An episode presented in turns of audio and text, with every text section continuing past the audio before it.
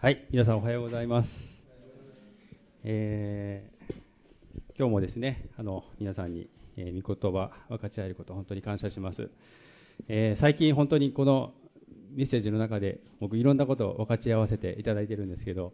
結構いろんなことをさらけ出しているので、だんだん僕の人物像っていうのが見えてきて、なんかこの人大丈夫かなとか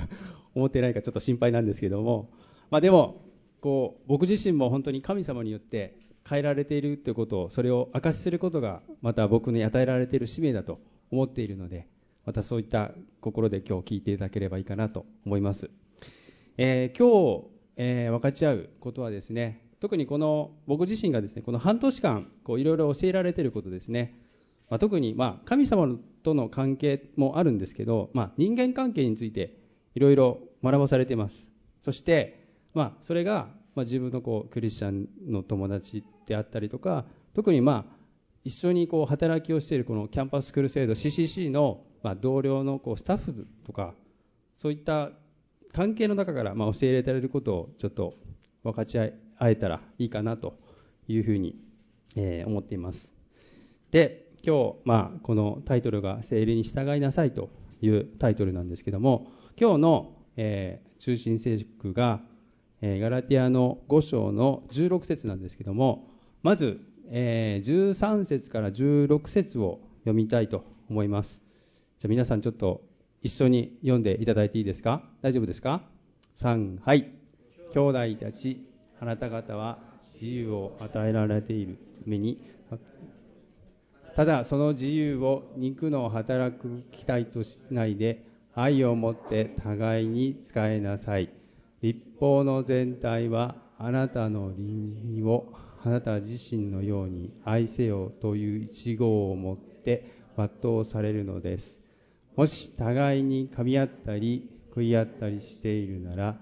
互いの間で滅ぼされてしまいます。気をつけなさい。私は言います。御霊によって歩みなさい。そうすれば決して肉の欲望を満足させるようなことはありません。はい。ありがとうございます。特に今日はここの御霊によって歩みなさいというところをすごく教えられて今日はまあ精霊に従いなさいというタイトルになってるんですね。でなんでこのタイトルになったかとはというと、まあ、今日のメッセージを最後まで聞いてもらえればわかると思うんですけども特に今日この御霊に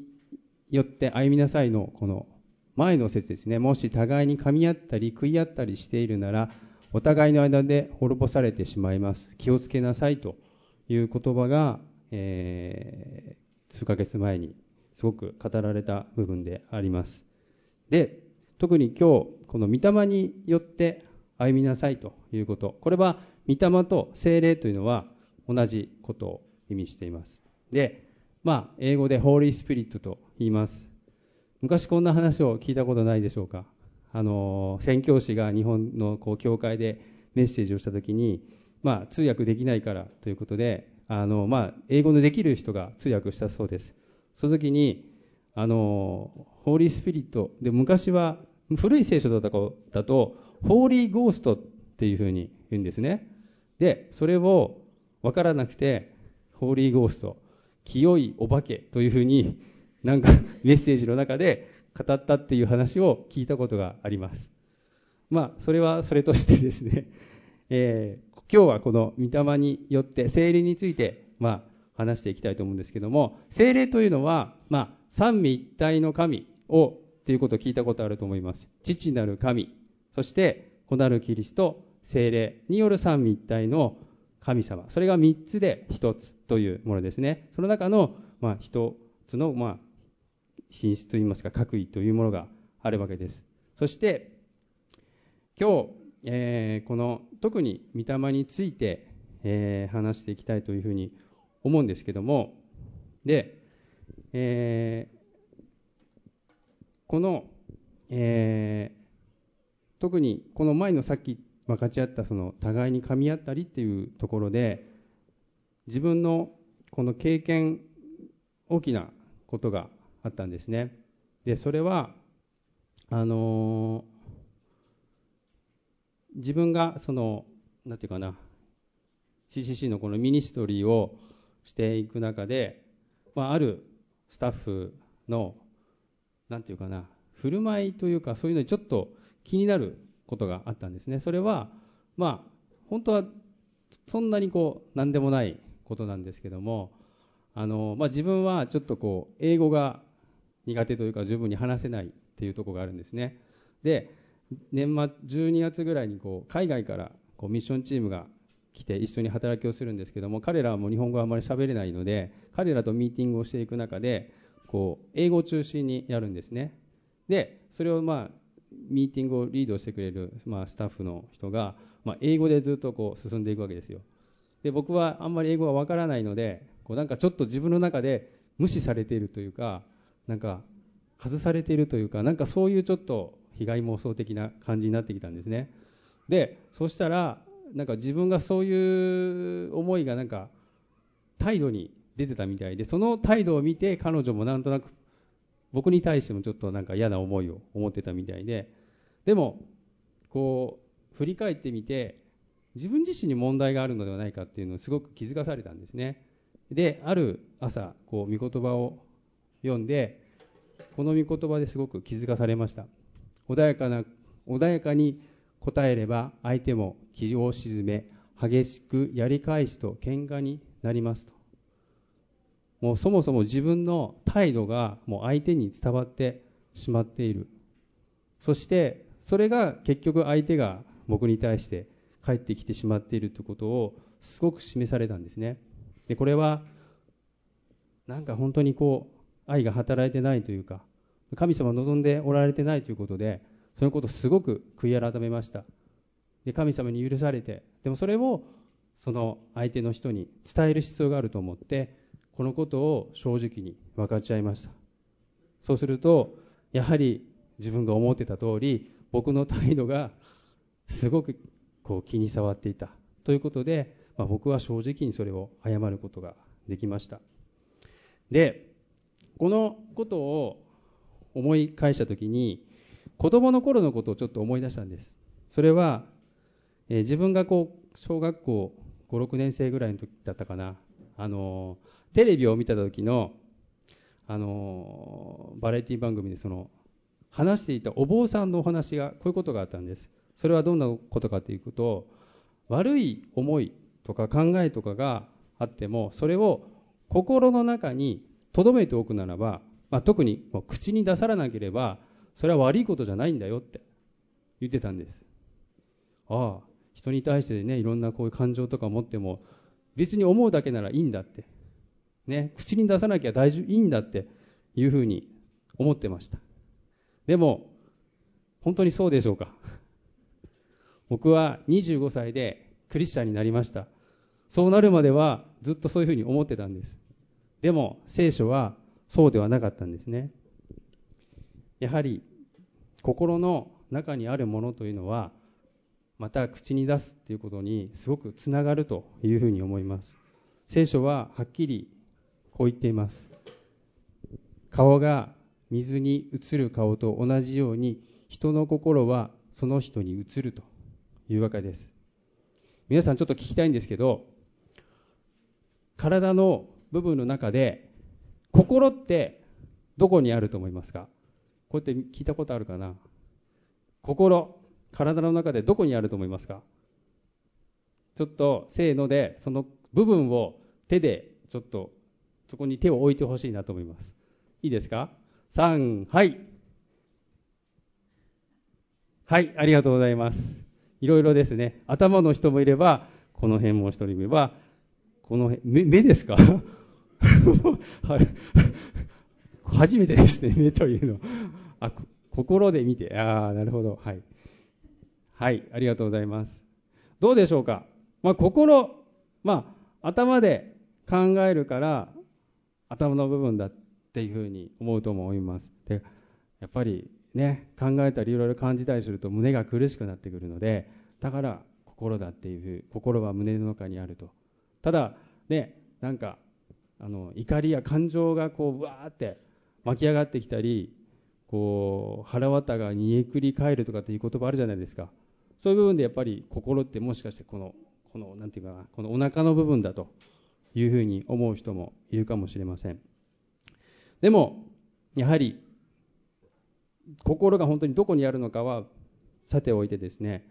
その心に思ったことっていうのは明らかに表情に出ますよね。どうですか？で態度にも現れます。そしてそれはまた行動にも表されます。でその全てが周りの人に対しての影響が表されていくってことは確かだと思います。そして一番の影響になるものというのが言葉というふうに思うわけです。最終的にその言葉を通して人にその思いをやっぱり表していくってことがあると思います。この御言葉を見るときにその心の部分が全部現れていくときに自分自身が出ていくのかそれともうちの中にあるイエス様が表情として現れていくのかっていうのは大きな差になると思います。で先ほど言ったその言葉の部分っていうのはすごく私たちが気をつけなければならないものだと思いますしその言葉を通して人間関係というのがすごく影響を与えてしまうということがあると思います。言葉によってこう傷つけてしまった経験とか逆に傷つけられてしまった経験っていうのはあると思います。でこのことを考えた時にまあ傷つけるか傷つけないかって考えた時に思ったのが車の事故をちょっと考えたんですね、えー、僕も車の事故の経験があります。加害者になったこともあります。被害者になったこともあります。でひどいのはその加害者でもう完全に僕が悪かったんですね。僕が10で相手は0どういう事故だったかっていうと信号で止まっている車に自分がまあちょっとスピード出しすぎてちょっと雨が降りすぎててあ降ってきて路面が滑るということでブレーキをかけたんですけど結局止まらなくてそのまま追突してしまったっていう。もう止まっている赤信号で止まっている車にぶつかったわけですからそれは完全に僕が悪いっていうものでした。相手の方は、まあ、車は結局保険を使って新しい車に切り替えるっていうことになりました。で相手の方は内々になってちょっと後遺症が残ってしまったということになりました。あの相手のお家に行って謝りました。妻も一緒に行ってくれて一緒に土下座をして謝りました。でも結局傷がすぐ癒されない。そういった部分でなかなかその部分を理解してもらえないというすごい苦しみに遭いました。でまあそのことはまあ神様がすごく整えてくださったことではあるんですけども逆に被害者になったこともあります。信号待ちをしていたらさっきとまたあ同じように後ろからはポンってつつかれたんですね。でも幸い坂道だったんですね。なのでそんなに僕の車の状態というかそんなにこう傷がないというか何もなかった状態だったんです。でもなんか降りてみたらまあ相手の車はちょっとなんかフロントがへこんでるというかちょっと損傷があるような感じだったんですね。まあでも自分の車は全然バンパーも本当に問題なかったんです。で連絡先を交換しました。相手の方もすごく申し訳ないな。っていうそんな状態でした。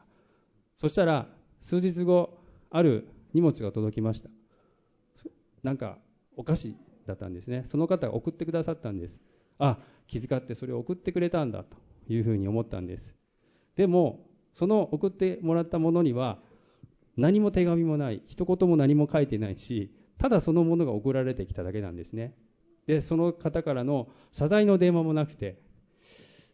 なんでこれ送ってきたのかなって思ってしまったんです。本当に申し訳ないんだったらそういうなんかこう気持ちそのものじゃなくて僕としてはなんかこう気持ちというか言葉というかそういう手紙とかではがきとかねそういうものが表してもらえればいいなというふうに思ったんです。でこの車の事故のことをまあちょっと話しましたけど実は人間関係もまあもしかすると傷つけるとか傷つけられないられたっていうそういう経験の中でまあいわゆるまあ加害者というか被害者というかそういうものをちょっと考えた時にですねおそらく人間関係の場合はどちらかだけが悪いってことそれはあまりありえないことではないかなと思います。要は10対0っていう関係っていうのはありえないのではないかなと思います。例えばこちらが傷つけてしまった。まあもしかするとそういう経験あるかもしれません。でもこちらとしては何でもないと思ってても実は相手は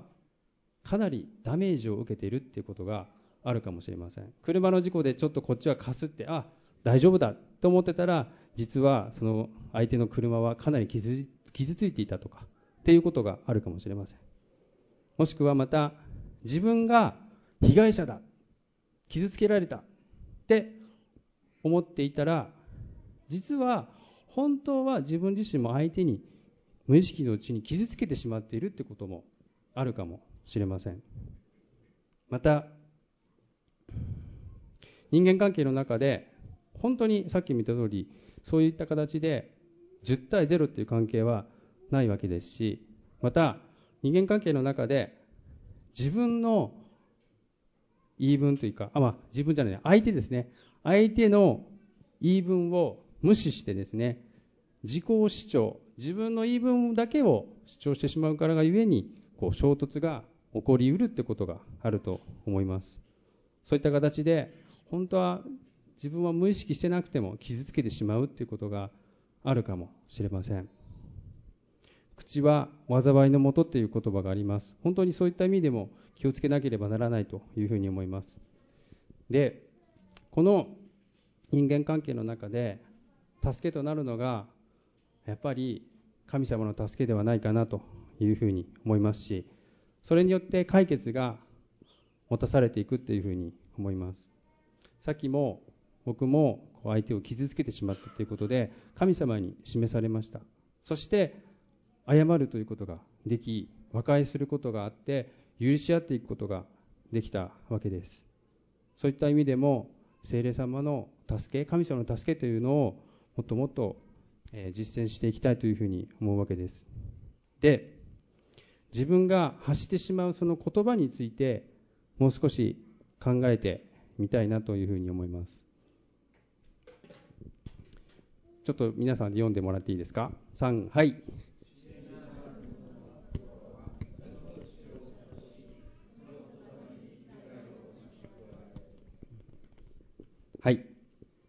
ありがとうございます、えー、自分の口からこう発する言葉に注意をするということで本当に神様からの知恵が必要であるというふうに思わされます。で自分のちょっと顔を思い返してください。顔の中にあるパーツですね。目とか耳とか。全部2つありますけど唯一1つなのは口じゃないですか。目も2つです。まあ眉毛も2つです。耳も鼻の穴も2つですね。でも唯一1つなのは口です。もし口が2つあったらどうなると思いますか？恐ろしくないですか？多分こっちでは右の口ではこう言って左の口ではこう言って結局何が言ってるか分かんないっていうか自分の心の中でもあるじゃないですか。正しい心と正しくない心。多分それが両方出てくるんじゃないかなと思います。人間の体を作られた方は神様です。大きなここに理由があると思います。神様があえてその口を制するものとして気をつけなければならないものとして一つにされたのではないかというふうにあります。と思います。どうでしょう？会話の中で自分の発する言葉に気をつけたことありますでしょうか？またただ口で出すだけじゃなくてメールでのやり取りどうですか？僕自身もこういうこと伝えたかったのに変な風に伝わっちゃって関係がこじれてしまった経験もあります。なので簡単にこう不用意な感じでメールを送るっていうことをそれ以来すごく気をつけています。どうでしょうか？電話での会話の中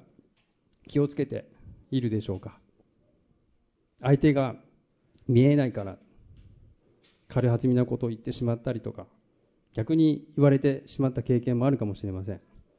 どうでしょうか。あと最近こう SNS とかのこう Facebook とかでいろんなことを書き込んだりします。そういった中でもしかすると知らないうちに傷つけてしまっているってこともあるかもしれません。神様が人間の言葉も作られています。まあ、えー、神は言葉でありというふうにありますけどそれはまあ聖書の言葉を意味していますけれどしかし言葉自身も神様が作られているわけですからそういった言葉で発していく中ですごくこう神様が悲しむようなことそういったことを避けるべきではないかなと思います、えー、23週間前ですね、あのー、この言葉についてすごく責任を強く思わされた経験があります。それは、えー、CCC の全国のこの大学生たちのキャンプカンファレンスがありました。でその中で、えー、夜の集会一日こうメッセージをしました僕が。でこのメッセージを通して本当にみんながよく励まされてそしてチャレンジも受けてよかったっていうそういう機会になって本当に感謝だったんですけどもしかしその夜の集会で次の日の朝こうベッドの上でこう祈ってたんですね。思い返しながらそしたらいろんな思いが出てきたんです。そしたらメッセージの中でこうある人というかある方を傷つけてしまったんではないかということをすごく思わされたんです。自分は神様を100%信じて祈っていけばその結果が神様によって導かれていくということ。をだから御言葉を信じて神様を信じて祈っていくということをチャレンジしたんですね。でもどうして傷つけてしまったかと思ったかというとそれをやっていたにもかかわらずそうならなかったっていう方がいらっしゃったんですよね。そういうのその方をその方のことを考えた時に自分の中ですごく苦しくなってしまったんですね。そういうふうに受け取ってしまった方がその中にいたんではないかということに気づかされて自分がメッセージを取り次いで語ったにもかかわらずメッセージを聞いている方を傷つけてしまったっていうそういう恐れをすごく感じてしまったんです。そういった意味でも自分がこの場で立って話すということの大きな責任があるということをすごく思わされました。そういう意味でもあの毎週ねここで語られていくメッセンジャーのためにもぜひぜひ祈ってほしいなということも思いますし自分がまたここで語るときに本当に神様により頼んで祈って責任を持って取り付いていかなきゃならないということを思わされました。はい。でまあそういったいろいろな人間関係言葉とかいろんなことがあります。それの一つのやはり解決っていうのはやはり精霊様の助けというのが一番ではないかなというふうに思います。そういう意味で今最後にちょっと御言葉をこう開いて、え学んでいきたいというふうに思いますけれども先ほど読んだガラテヤのところの続きですね。5章の18節から26を一緒に読みたいと思います。いいでしょうか？もし開ける方は開いてください。3はい。しかし御霊によって導かれるならあなた方は立法の下にはいません。肉の行いは明白であって次のようなものです。不貧困汚れ公職偶像礼拝魔術敵意争いそねみ憤り党派心分裂分派妬みゆえと遊行こういった類のものです。前にもあらかじめ言ったように私は今もあなた方にあらかじめ言っておきます。こんなことをしている者たちが神の国を相続することはありません。しかし精霊の実は愛。寛容親切善意誠実入和自制です。このようなものを禁ずる立法はありません。キリストイエスにつく者は自分の肉をさまざまな情欲望とともに十字架につけてしまったのです。もし私たちが御霊によって生きるのなら御霊に導かれて相撲ではありませんか。互いに憤どったりそねみ合ったり永遠に走ることはないようにしましょう。はい。ありがとうございます。御霊によって歩むことは精霊に満たされることとして歩むことができます。精霊に満たされるっていうのは自分の心の中にあるもの、まあ、いわゆる王座といいますかそういったものをキリストに明け渡しそして神様の支配の中で力づけられていくということです。でこの精霊を満たされるということそしてまたさっきのこの御霊の実というのを理解するのにちょっとこういったものをちょっと考えました。僕大好きな果物はオレンジなんですけどでオレンジ切った部分ですね。実は御霊の実というのは愛というまあ一つのね実ではないかというふうに考えることができます。で愛の実の中心そしてさっき読んだ御霊の実という喜び平安寛容親切善意誠実柔和自制といったこういった房になっててそれが全部合わさって愛という実の中にこういったものがあるというふうに考えるといいのではないかとというふうに思いますそしてこれが全部愛として表されそれが熟していく中で私たちの心の中が本当に精霊に従っていくということ、まあ、精霊で順番にされるというんですか。ら心の王座も中心にイエス様がおられそしてその横にね自分がいるというわけです。これどんな写真使おうかちょっと迷ったんですけど。ねはい。どうでしょう？こういう状態であるときにこの身というのが表されていくというふうに考えることではないでしょうか。おそらくこれインターネットを聞いている人はちょっと分かりにくいのかもしれないんですけど 頑張ってこの図を作りました。そしてこの愛がどんどん膨らんでくるわけですね。それが周りの人に良い影響を表していくというふうに考えることができます。でしかし心の中心にイエス様を信じていますけれど中心に自分がいるならばどうなのでしょうか。えちなみにこの黒い点というのは、まあ、自分のねいろいろこう携わる、まあ、仕事であったり、えー、どうだろう。なんかやるべきこと。またなんか趣味であったりいろんな部分があるんですね。でも自分が中心だとそれが整えられなくてちょっとまばらな状態っていうふうに考えることができると思います。で心の内にイエス様はいるけれど自分が中心であるならばさっきの肉の行いという影響がありますね。不貧困であったり偶像礼拝であったり魔術であったり分裂であったり憤りそねみとかそういったものの影響がすごく受けやすくなってくるというわけです。どうでしょうか？この中で自分にとってなんかこの部分がすごく弱いな影響を受けた受けるなっていうふうに思う人ないでしょうか？最近まあどうでしょうか？さっき僕が最初に分かち合った中で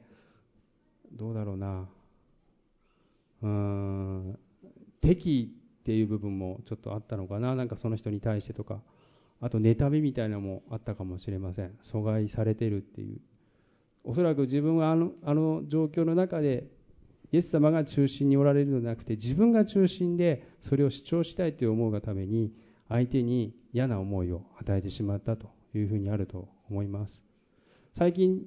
すごく自分で気づかされているのは、まあ、Facebook を見ててすごくいいなっていうのもあります。でもその反面なんか羨ましいなっていうか妬む心も出てきちゃったりしててとか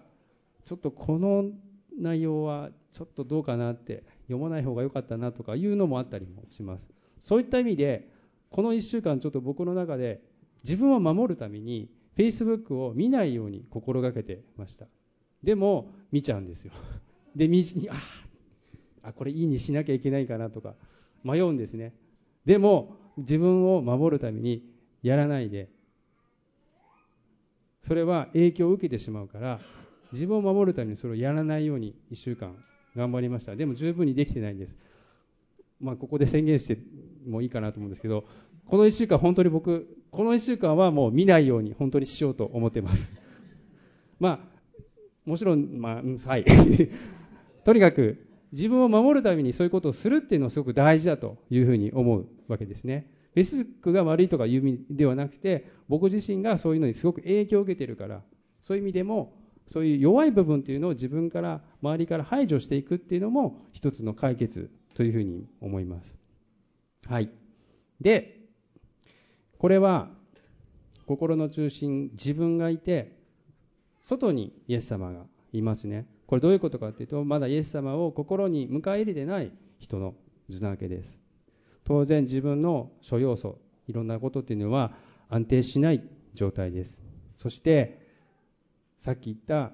肉の行いという影響がもう完全に心の内にあると思います。こういう部分にいつも戦いというか影響を受けてそれがまた罪として表されているというふうに考えられるというふうに思います。そういった意味でもまだイエス様の心に受け入れてない方はですねその部分を認めてそれをイエス様に告白するならばその部分を許してくださいます。そうするとイエス様が心の内に入ってくださって安定したま人生を歩みそしてまたイエス様のもと天国に行くというそういう恵みに預かることができます。自分で認めて告白する罪を神様は完全に許してくださいます。はい。イエス様が中心におられ満たされている状態。この状態これにいつも私たちが、まあ、安定して歩む必要があるのではないかなと思います。そうするならばさっきの肉の行いがたとえ周りにあったとしてもそれからの影響を跳ね返していくことができると思います。ね。こういうふうに小さくなってこうピヨンって飛んでいくっていうものではないでしょうか。イエス様に満たされ、精霊に満たされて歩むならば、本当に私たちの弱い部分であったり、またいろんな部分で助けを得ることができます。それはちょうど空を飛ぶ飛行機ですね。この飛行機、イエス様が操縦されている飛行機に自分がね、乗っているような状態ですよ。その飛行機はですね、どうでしょうか。信頼できる飛行機ですよね。乗ってて、行方不明になってしまうような、そんな、ね、恐ろしい飛行機じゃないです。もう本当に神様が導いてくださるところは完璧ですよ。いつもそのような安心できるその飛行機、イエス様と共に精霊に満たされて歩んでいくということ。本当に素晴らしい世界がね、待っているというふうに思います。また、この飛行機っていうのは、教会も意味しているというふうに思います。イエス様が頭で皆が、もうなんかこう乗ってますけど、客席みたいな感じですよ。ね、今僕が今操縦してるみたいな感じですけど、そうじゃないですよ。イエス様がこの教会を導いておられるんです。そういった中で、安心して一つとなって飛び立っていくっていうこと。これはまた教会の一つの理想ではないかと思います。そして、先ほどちょっと分かっちゃいましたけど、肉の行いとか、御霊の身の部分ですね。その中で、まあ、それ以外にはあるかもしれません自分の弱いところをイエス様に告白するということそれを認めるわけですねそしてそこにより頼んでいくときに神様が助けを与えてくれるというふうにあるわけです。私が弱い時にこそ私は強いからですというふうにパウロも言っています。それは神様にあって強くあることができますよということ。自分の弱いところを認めるのはすごく大事なことだと思います。そして認めて神様に求めていくときにそこに神様の栄光が表されてくると思います。もし自分のそういった弱さを克服していくならばまた神様の取り扱い癒しを経験したり取り扱いを受けていくならば実はそのことで自分が受けることのない必要のない傷を受けなくなるということもあると思います。どうでしょう？傷のある状態で何か傷を受けてしまったらその傷っていうのはものすごく大きなものになるかもしれません。でも自分が整えられていることであるならば傷を受けたとしてもそれは大したことなかったりっていう部分で実は人間関係の中でそういった部分の助けというのが表されるのではないかなというふうに思います。そして私たちがそういうふうに整えられていくことっていうのがキリストの似姿に変えられていくっていうことだと思います。御霊の実をどんどん表していくってことが本当にイエス様を表していくことだと思いますし自分の心にあるもの映し出されるものが、まあ、水のところにね自分の顔じゃなくてイエス様にイエス様の顔が表されていくっていうことがそれはやはりキリストの似姿に変えられていくことになるというふうに思います。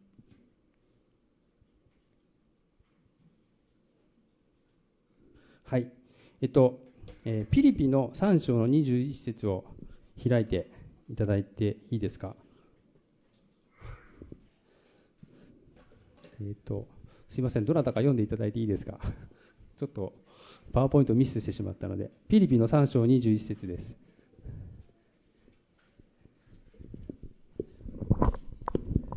読みます。キリストは万物をご自身に従わせることのできる道からによって私たちの癒しい体をご自身の栄光の体と同じ姿に変えてくださるのです。はい、ありがとうございます。自分が受けるべき罪、自分の汚い部分、癒しい部分を変えてくださるということです。清めてくださるということです。そして、本来ならば自分自身がその罪のために十字架にかかってその自分で責任を取る必要がありますでもイエス様がそれを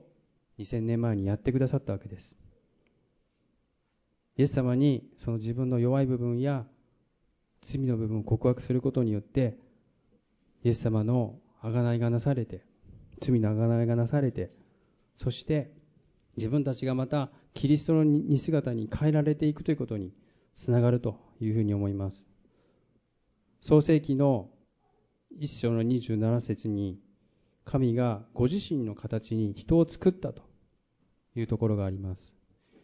人間は本質的には神様に似た存在です。でも自分たちが人間が罪汚れがあるためにそういった本来あるべき姿からどんどん崩れているわけです。でもそういったその罪の部分や弱い部分を取り除いていくことによって神様がもともと作ってくださった清い状態に戻っていくということが考えられると思いますですから自分自身のやはり神様に整えていただきたい部分というのをまず認めていく必要があるのではないかなと思います最後にこの御言葉を読んで終わりたいと思います。これはリビングバイブルの言葉です。いいでしょうか ?3、はい。にお勧めします。ただ、精霊様の導きに従いなさい。精霊様はどこへ行くべきか、何をなすべきか教えてくださいます。そうすれば、自分の性質の向くままに白人にはしゃることがありません。はい。あなた方にお勧めしますこれは僕自身の勧めっていうのはあるんですけどでもこれは神様が進めていることです。ただ精霊様の導きに従いなさいと言っています。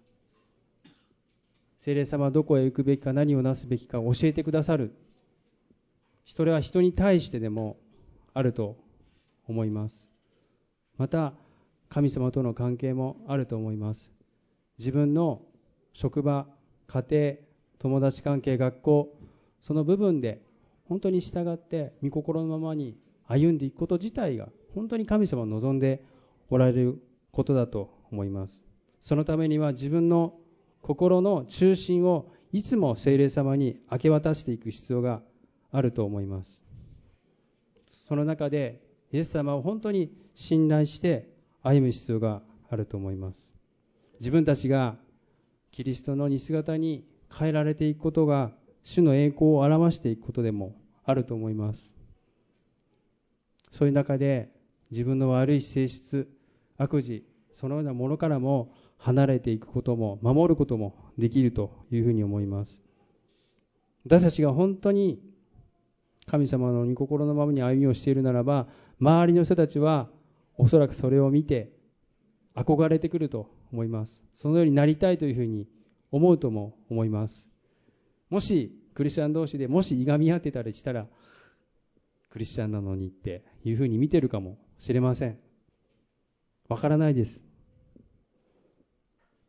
今日本当にこの御言葉を通して僕自身も本当にいつもいつも変えられていかなきゃならないなってことを教えられています。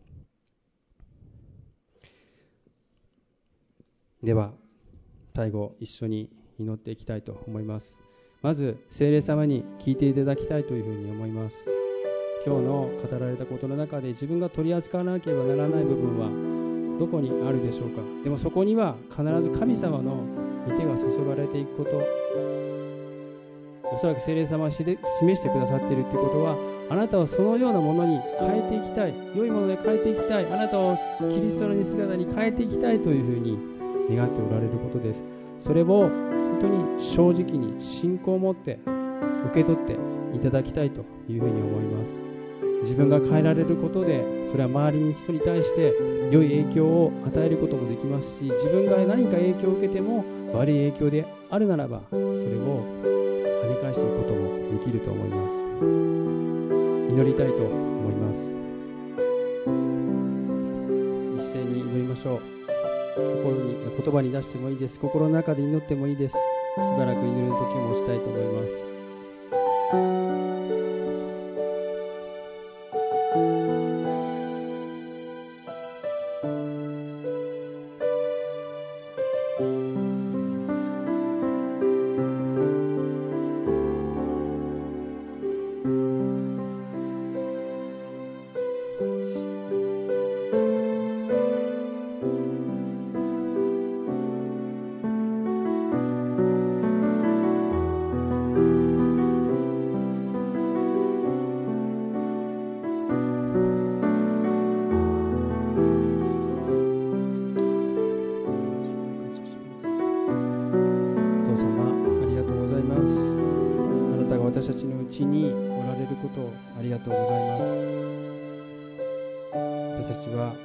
あなたの恵みに預かり